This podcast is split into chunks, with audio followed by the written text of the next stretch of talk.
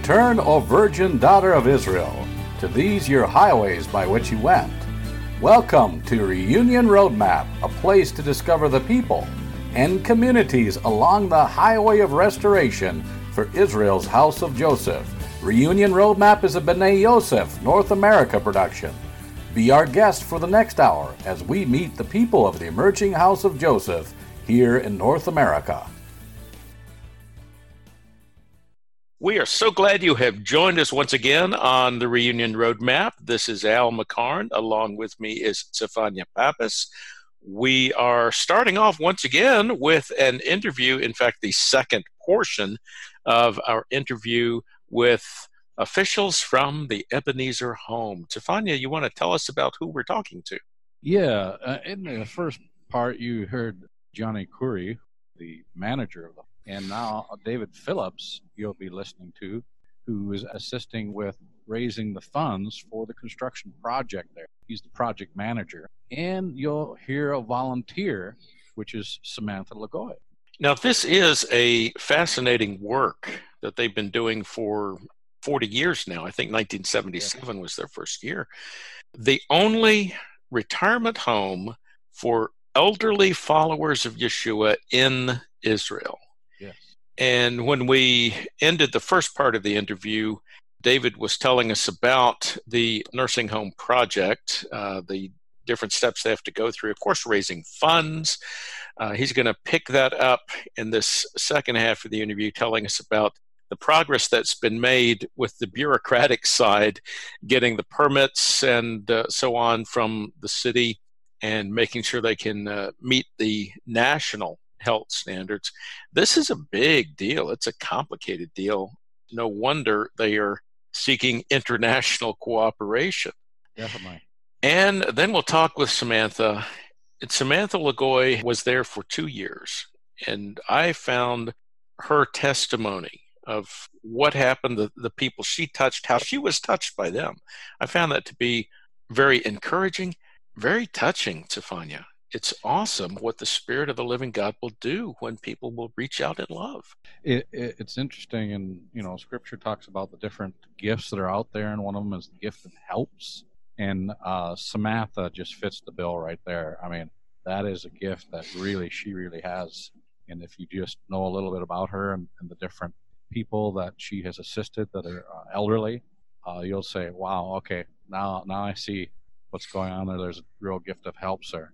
Yes, and that's readily apparent in what she has shared with her time at the Ebenezer home.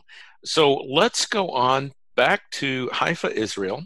Let's pick up our interview with uh, David Phillips, Samantha Lagoy, and Johnny Curry.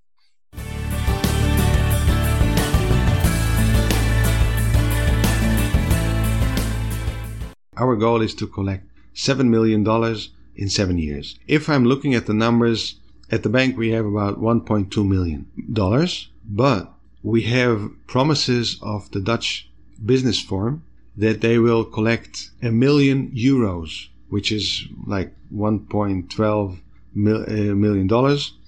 Uh, they already have done a great job, and it's still in process. We have in Switzerland many people that are supporting us, including a very Israel-loving congregation and they said, "Well, we think we will be able to raise like one and a half million dollars for you guys." And we're very thankful. They already did a great job. Uh, we see we received uh, a lot of um, donations from them, and right now they are collecting it in Switzerland. And most of the groups they always tell us, the moment you will have a license, we will start forwarding you uh, the funds. Now, miraculously, we got an email today, Johnny and me, of our architect and of our building engineer that we have received a building permit with some conditions. We have been waiting for that over a year and eight months, and we have been working on very hard, making changes on the project and uh, fixing those issues uh, that it will be fit to the law, uh, fit according to the law and what the authorities request from us. It seems that we will have this permit if we have uh, after we have done a few changes. But now uh, the special thing is it is fixed. They have said what they want and what we have to change, and that is not much. So we have good news. We have a permit very soon on hand, promised by the municipality and by the uh, committee of uh, building. So we go forward. It is very good, and uh, Toda Lael, you know, thank the Lord. So that uh, sounds that the, like the Father really gave you favor with the authorities because you said that it was a, a much more favorable outcome than you maybe anticipated, was it? Yes, that's right. Our Heavenly Father is so good because we were expecting a few neighbors maybe to complain, building, and so. We had one neighbor. We prayed for him. We love them all. We share our testimony with them. And on the other side, they love us. The one that, the only one among maybe 50 or 55 neighbors that complained is his, uh, that obstacle was taken away because there was no real reason to complain to make that extension to the home. So thank the Father also for that.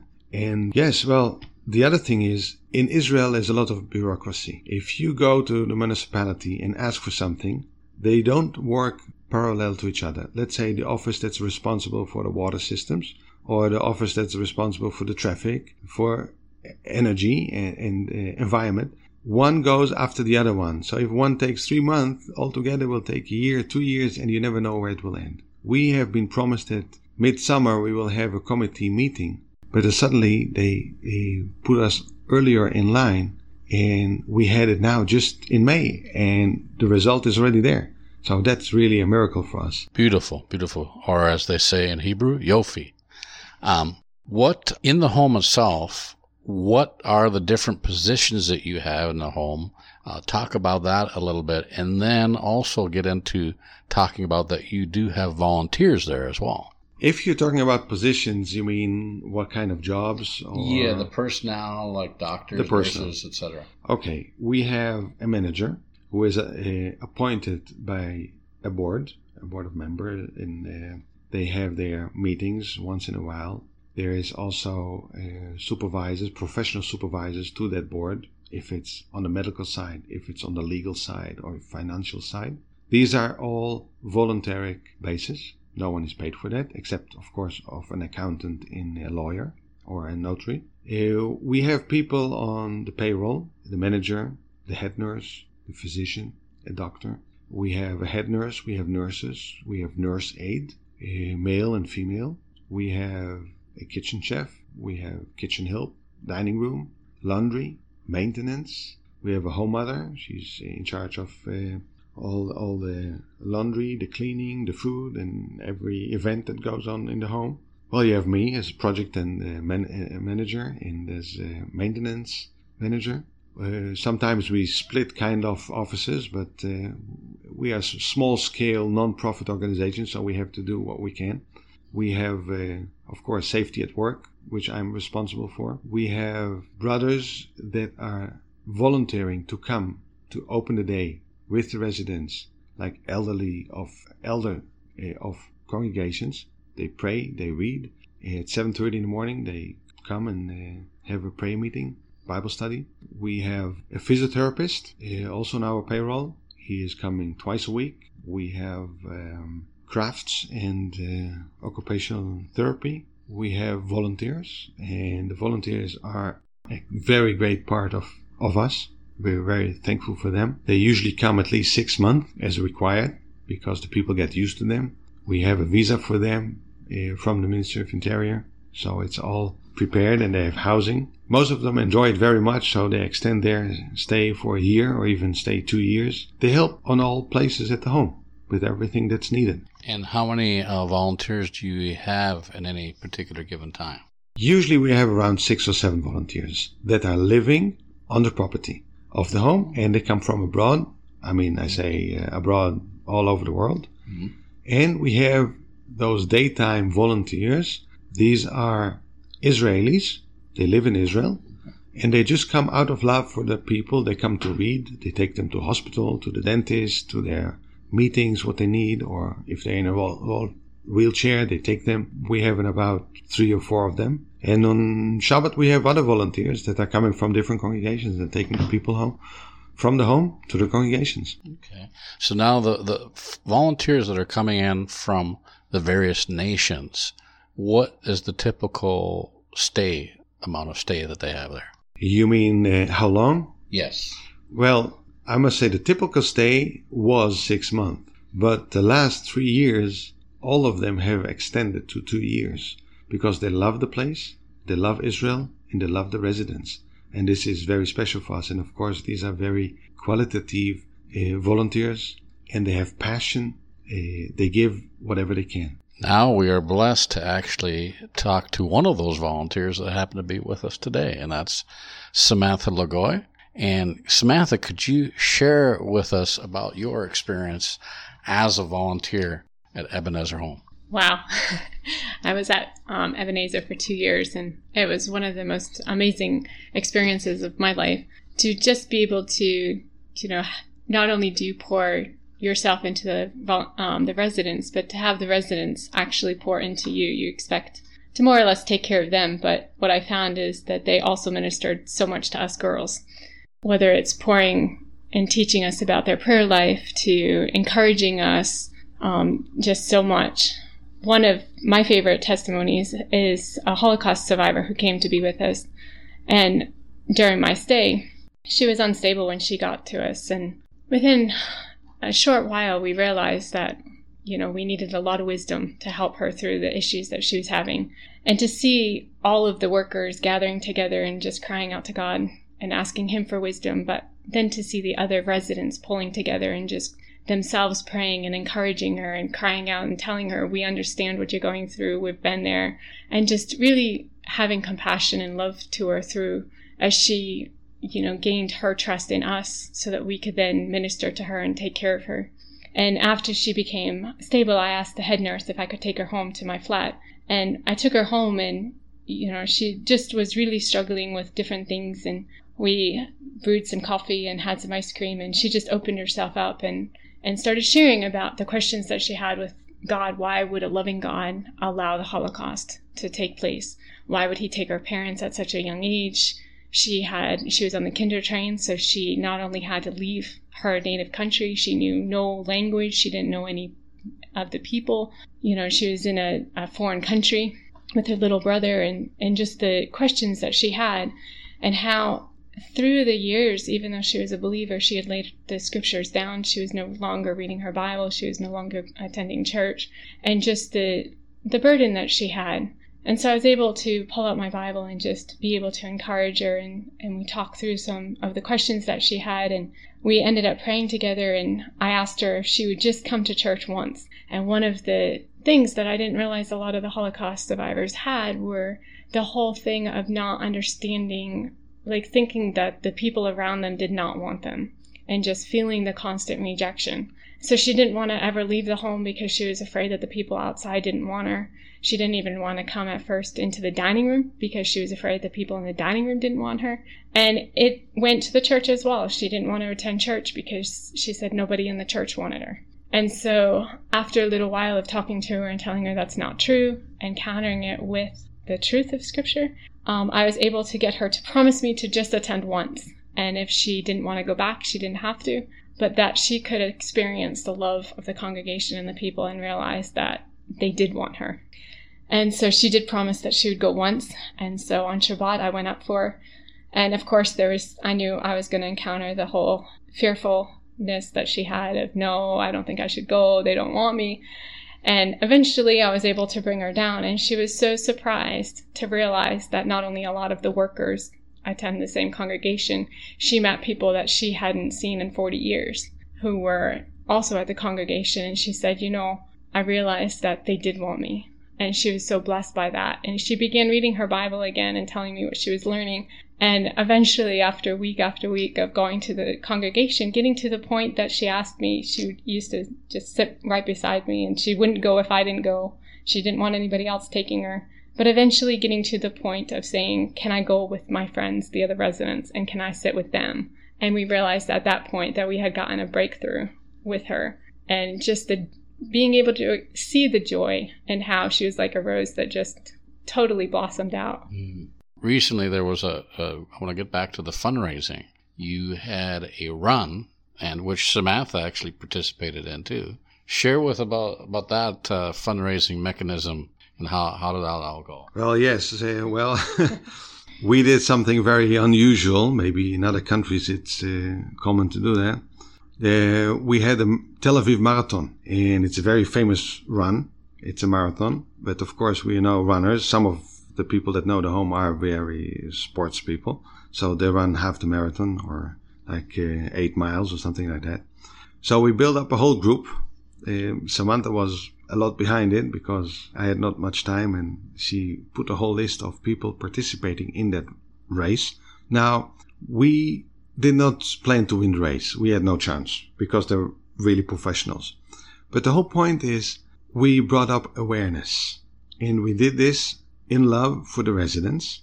We did make t-shirts and I went to some uh, suppliers of the home that uh, we buy materials and we buy food there. And I asked them, uh, "Do you want your logo on our race T-shirt?" And they said, "Yes, of course." And said, "So how much are you going to contribute to the race for us, for raise for the fundraising?" And you know, amazingly, people got into it and they just joined and, and they started donating.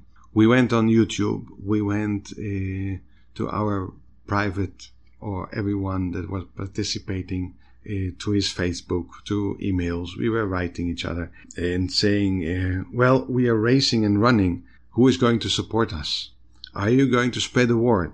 Now, it was very interesting because in a very short time, we get hundreds of hits on our website and we got people donating. We still have people after the race. How long is it after the race now? Like half a year after after the race almost. Mm, almost. People are still donating because of that because it brought up awareness all over the world and in general saying the amount of money was not that high. It covered our expenses. We did bring up maybe maybe a twenty-five thousand dollars, maybe a thirty thousand dollars, but that's not the point. Now people are aware of our need and they're spreading the word. And this is one of the uh, opportunities that we used maybe there are others to come. Blessings. Uh, now, Samantha, could you share from somebody who participated in a race, share from your standpoint what happened there? It was a lot of fun being able to um, be a part of it and to just see the excitement built up, especially as we were going. Different people had sent in different encouragements for those that were running um, to, you know, run strong, and a lot of, you know, the those that were running were just encouraging each other, you know, give it your best, and just it was just a lot of fun. We all really, really enjoyed it. And for us, yes, it was a lot of sweat, um, a lot of work, but it was just such a joy. And to realize that we were doing it not only to the Lord, but also to, for the residents and the joy that we had in doing that. Well, I could see something very interesting. Suddenly, I see our physician, the doctor, coming at four o'clock in the morning with her husband. Uh, they were participating our bus of 50 people left the home at 4 o'clock in the morning to get to Tel Aviv and not get stuck in the traffic jams. Everyone was joining in. If it was the children of some workers, if it was people from around, even from our neighborhood, people joined in. And the volunteers of Ebenezer got a day off, especially for that. I mean, it was very joyful and very special. And I'm looking forward for more events. If it's, if it's a race or if it's any other thing that we can do for the fundraising, I always say, if someone knows a congregation that wants to know about the home, call me. Let me know. I'll come. I'll tell. I'll, share a PowerPoint presentation. Bring testimonies of the people. Uh, show a video, or whatever you can bring up. So I also ask you, spread the word. Maybe you'll find some ideas to do some good fundraising for us. You see, we, we have no professional fundraisers. We cannot afford it and we are uh, built up in a different way. And this is, I think, a personal testimony that I have to share. Fundraising is not my profession. I'm on a technical branch, completely. But I have faith. And I think faith will never forsake. It, it will, it's, it's a God-given gift. And as many people, they are now seeing our faith at the home. If it's the volunteers that are, are gathered for prayer for, for this project, if it's the residents themselves that join in and pray for this project, we have faith. And we know that if it's the Father's will, it will be established. We're coming to the end of this interview, and are there any last words that you'd like to share with our listeners out there? Thank you very much for listening, and I will just go and, and call for prayer help. I know that not everyone can help us financially, but you of course can pray for us. And if you have faith, let your faith be strengthened in this, that you will see a project for the elderly, for those that serve the Lord once, is coming to be established, that we can build a nursing ward, and that the funds will be raised. Thank you, David, and thank you, Samantha, for being with us.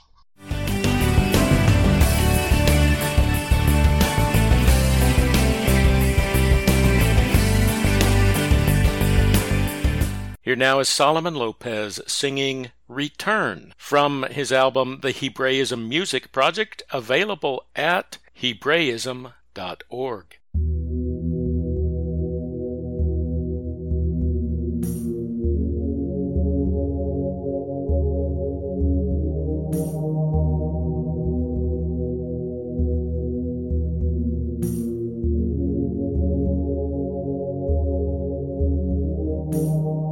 Shalom, shalom, shalom, shalom,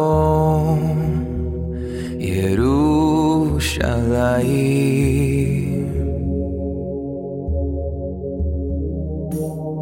Shalom, shalom, shalom, shalom.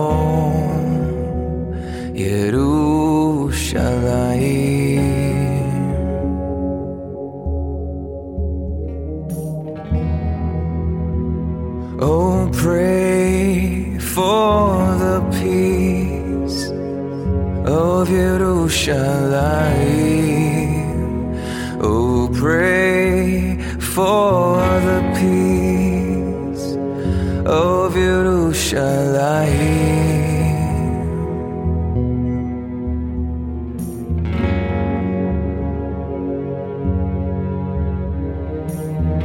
Shalom, shalom,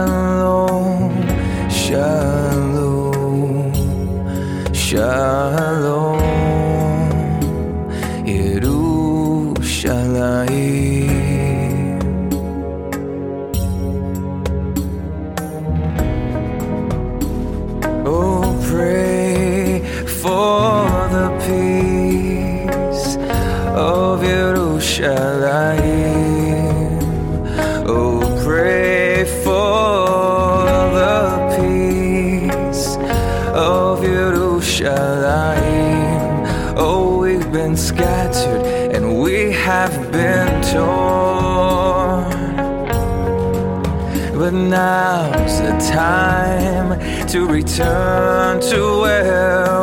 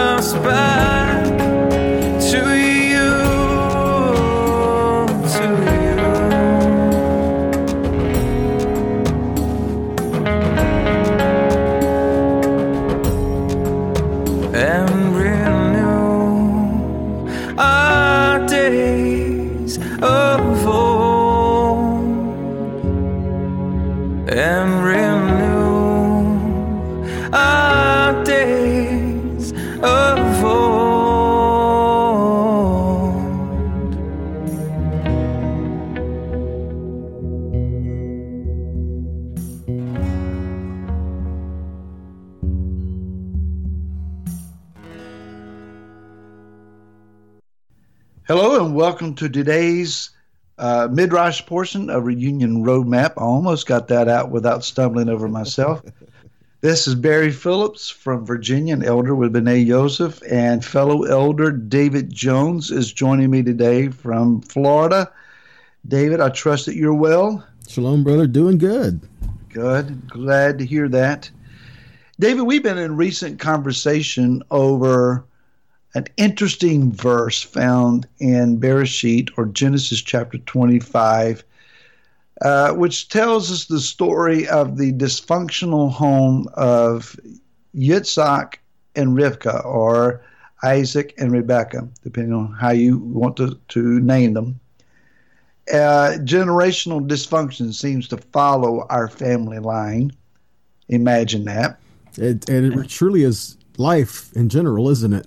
Yeah, especially in our day and age. Anyway. so, David, you made a point in our recent conversation about a unique uh, verb tensing found in what is it, um, verse 28, which, according to the scriptures version that I have here, it reads, And Yitzhak loved Esau because he ate of his wild game, but Rivka loved Yaakov. You found something in the Hebrew, Hebrew text to suggest maybe that's not 100% accurate in translation. What did you find?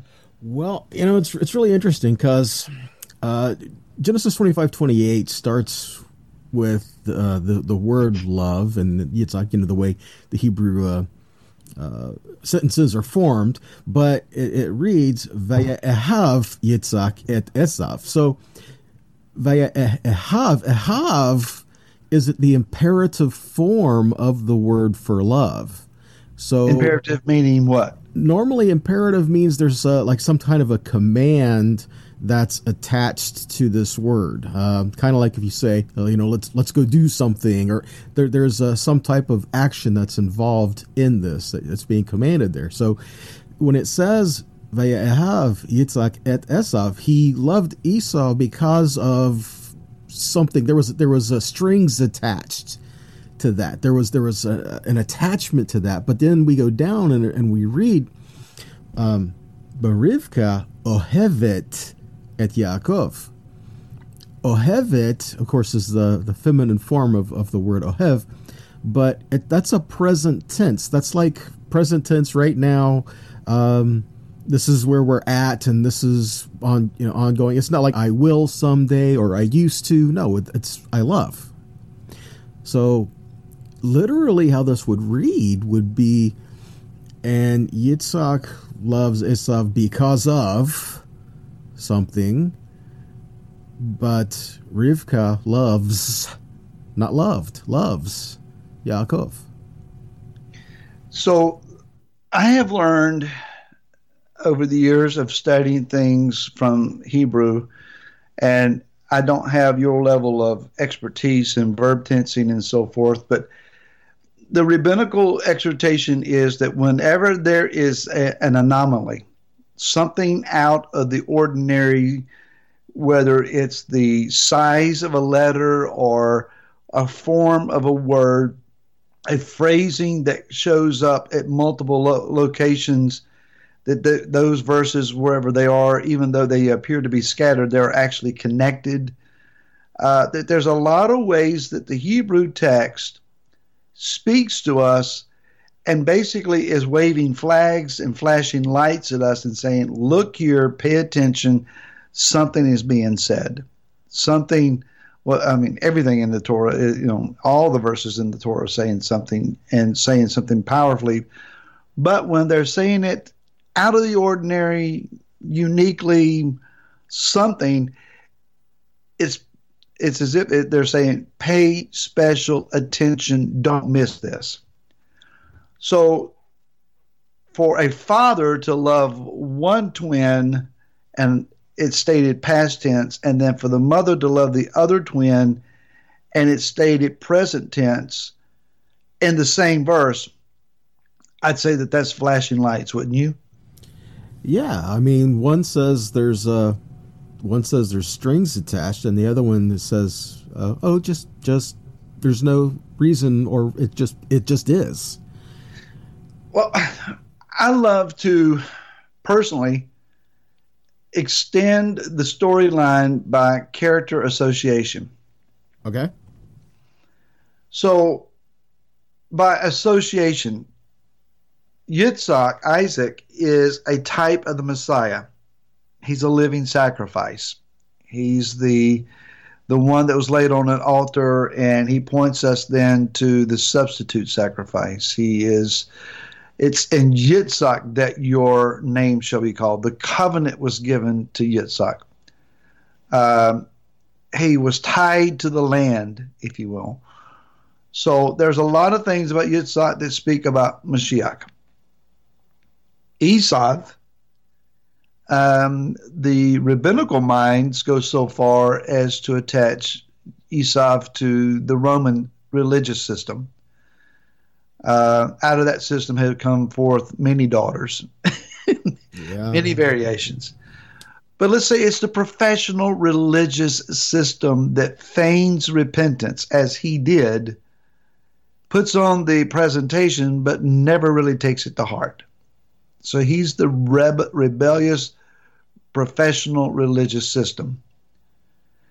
Rivka is a bride taken from exile her husband Yitzhak, the Mashiach, she would be a picture, perhaps, then of the bride of Messiah who has been taken from exile. Well, you know what? That's in a large part that's us. Uh, we aspire to be included in the bride of Mashiach, and we have and are still, in many degrees, still in exile, even though we are trying to get the exile off of us and praying for the opportunity to be home with our Messiah, uh, with our bridegroom. So, who is Yaakov? Well, obviously, Yaakov is the 12 tribes collectively. Uh, he has uh, the physical um, characteristic of one who struggles, who strives and seeks to overcome, who's often oppressed. He has a spiritual side that is to be developed called Israel the covenant man. So we have a natural man who strives, struggles, is embattled. The spiritual side, likewise, is struggling and embattled, but has promised by covenant to overcome. So, what does that all mean according to the verb tenses that you just described? Here's my take on it. And it's it's not by any means a declaration of doctrine. Let me say that again. I am not declaring a doctrine. Uh, this is for uh, analogy, understanding, and thought, and maybe a hmm, that's interesting response.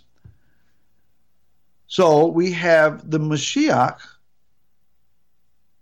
who has loved Esau. Yeshua, our Mashiach, has been compelled to love even the rebellious professional religious system and has demonstrated that love even by dying for them, calling them to repentance. You talk about strings attached. That love can be fully manifested if teshuva is involved.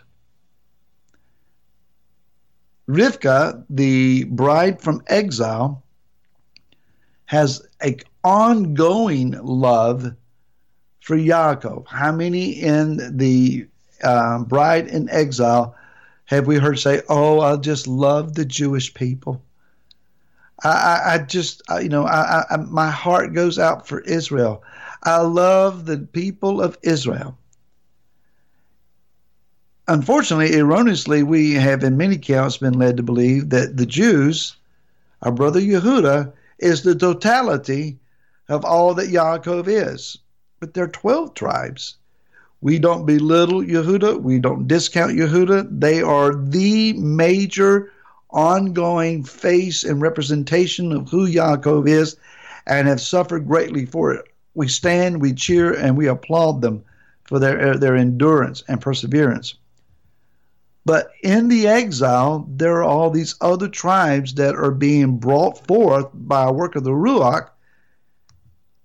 And Rivka, the bride, has a love fascination with them especially the part of them that is battling, struggling, uh, striving, fighting, can we say, encased in drama.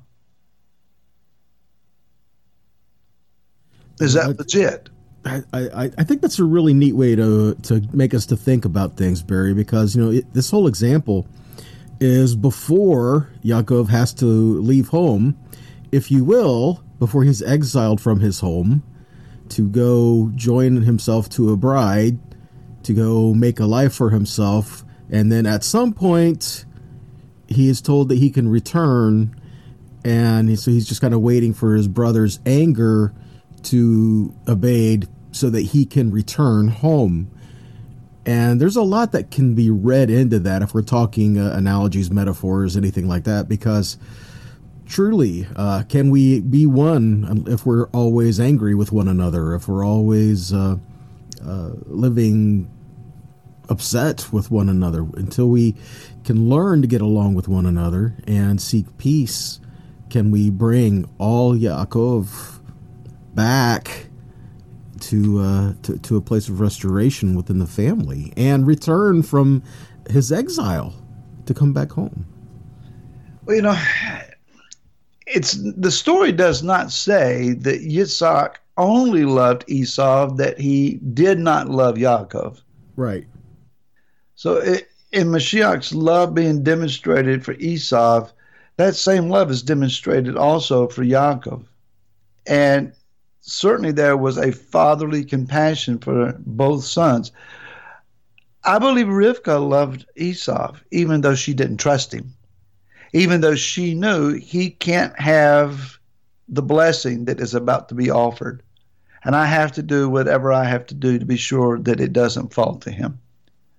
There is still in the bride of Mashiach coming out of exile a great distrust for those that are part of the professional religious system. It's not that we don't love them, we don't trust them. Mm you know, even when they even when they do reconcile, it says and uh, and they met and Esau they he fell and he kissed him. Uh, it's alluded to that he tried to to to bite him. Many say. I read the Rashi's uh, commentary about that. Yeah, he was seeking a place to bite him on the neck, but failed to do so. um, really, is is is our love from the Father willing to bring us as brothers to a point of restoration?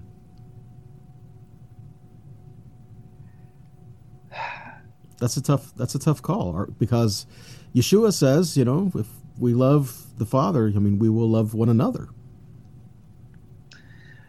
Later on, it speaks of uh, Esau as being one who was profane, turned aside to uh, that which is um, not on the path. Um, it, it's it. We love them. We don't hate them, but at the same time, we know we can't have covenant with them. At least we can't share the covenant of Messiah with them.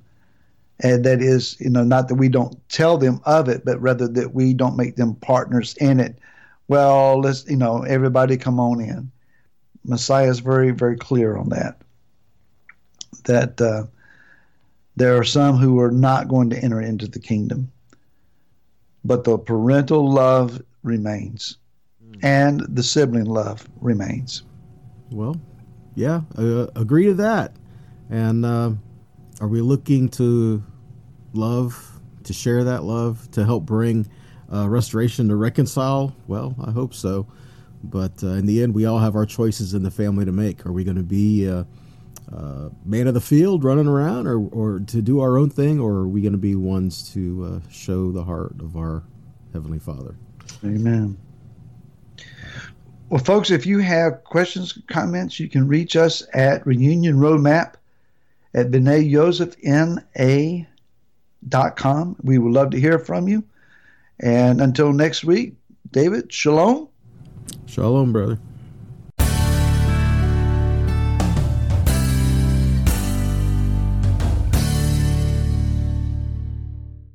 Here is Sign Forever by Miriam Houtz from her album Shadows.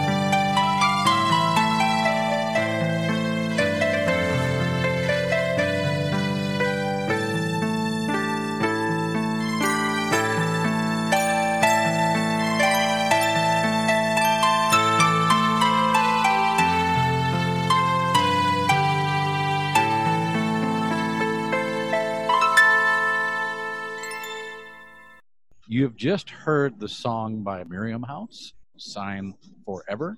We also listened to the Midrash, which is dealing with uh, interesting passage in Scripture that have puzzled a lot of people.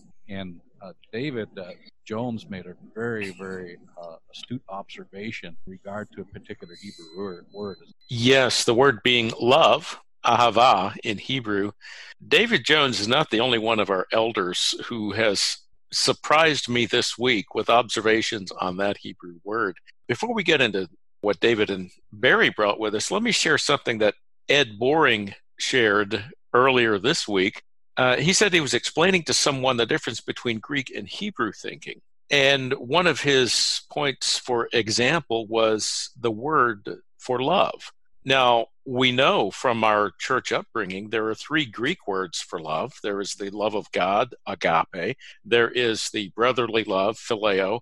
And then there is the physical love of eros. Well, as Ed explains, there's only one Hebrew word, ahava. That's it. Yeah. He said as he was explaining this, he was looking down at the Greek word, and then the Hebrew word ahava was superimposed over that Greek word agape. And the revelation is this the Greeks had to borrow the word from Hebrew because they had no word in their language for the unconditional love, such as what our Creator has given to us. So they had to borrow the concept from Hebrew, and they took the Hebrew word ahava and made it the Greek word agape. Hmm. Now, what application do you think that might have, Tefania, in what Barry Phillips and David Jones shared with us about this Hebrew word and how it plays out in the story of Rivka or Rebecca and Isaac and their two sons? Well, within the construct of how the word ahava is used, as David Jones pointed out, it's used very differently when it's talking about Yitzhak or Isaac, the father, towards the, the son, and then uh, when we're talking about Rivka or Rebecca towards her son Jacob or uh, Yaakov. Yeah. So Rivka ahevet Yaakov. She yeah. loved Jacob. It was an active kind of love. Yitzhak loved his son. I'm, he loved both his sons, but something, something about Esau, you know, there, it's kind of a conditional thing. As as Barry and David were drawing it out there, I'm reminded of what the prophet Ezekiel shared with us. In Ezekiel 33:11 it says this, saying to them as I live says the Lord God, I have no pleasure in the death of the wicked, but that the wicked turn from his way and live. Turn ye, turn ye from your evil ways, for why will ye die, O house of Israel?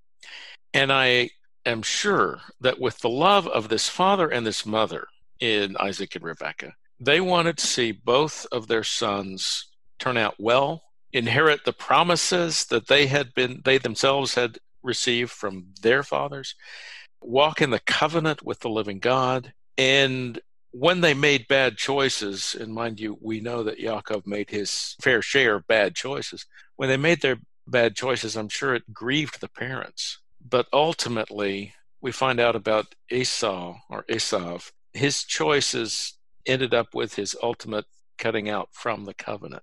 How are we? How do we deal with that? That's a really uh, heavy question. Even how do we deal with these these types of things? You look at the olive tree, for instance. Uh, we, we read Romans 11, and it talks about that there will be some that will be who were put into the olive tree will be taken back out and we're now within these 40 days of re- repentance we're now over the halfway point of that and these are some of the things that we need to ask ourselves types of questions yeah and that's a that's a good one for all of us to ponder where we stand within the household of faith our, our covenant nation israel truth as we are winding down our time, I'm reminded of something else that Paul says, and I believe it was in Romans 11 about the kindness and severity of God and we mm-hmm. have to be mindful of both. Yes. As Miriam Houtz sang, we're called to be a sign forever. We ourselves, we who walk out this covenant, we're to be a sign forever. Therefore, this is a holy thing. This is a serious thing. And while our Lord God loves everyone, you know, if we want to walk out of that love, we're free to disqualify ourselves if we so choose. That ought to be scary. Well, that brings us to the end of this program. So thank you all for listening to us. On behalf of Tefania Pappas, Barry Phillips, David Jones, this is Al McCarn saying thank you for listening and join us again next week. Shavua Tov. Thank you for joining us on the Reunion Roadmap, a production of B'ney Yosef North America. Please come back next week for another visit with the people of the emerging House of Joseph here in North America.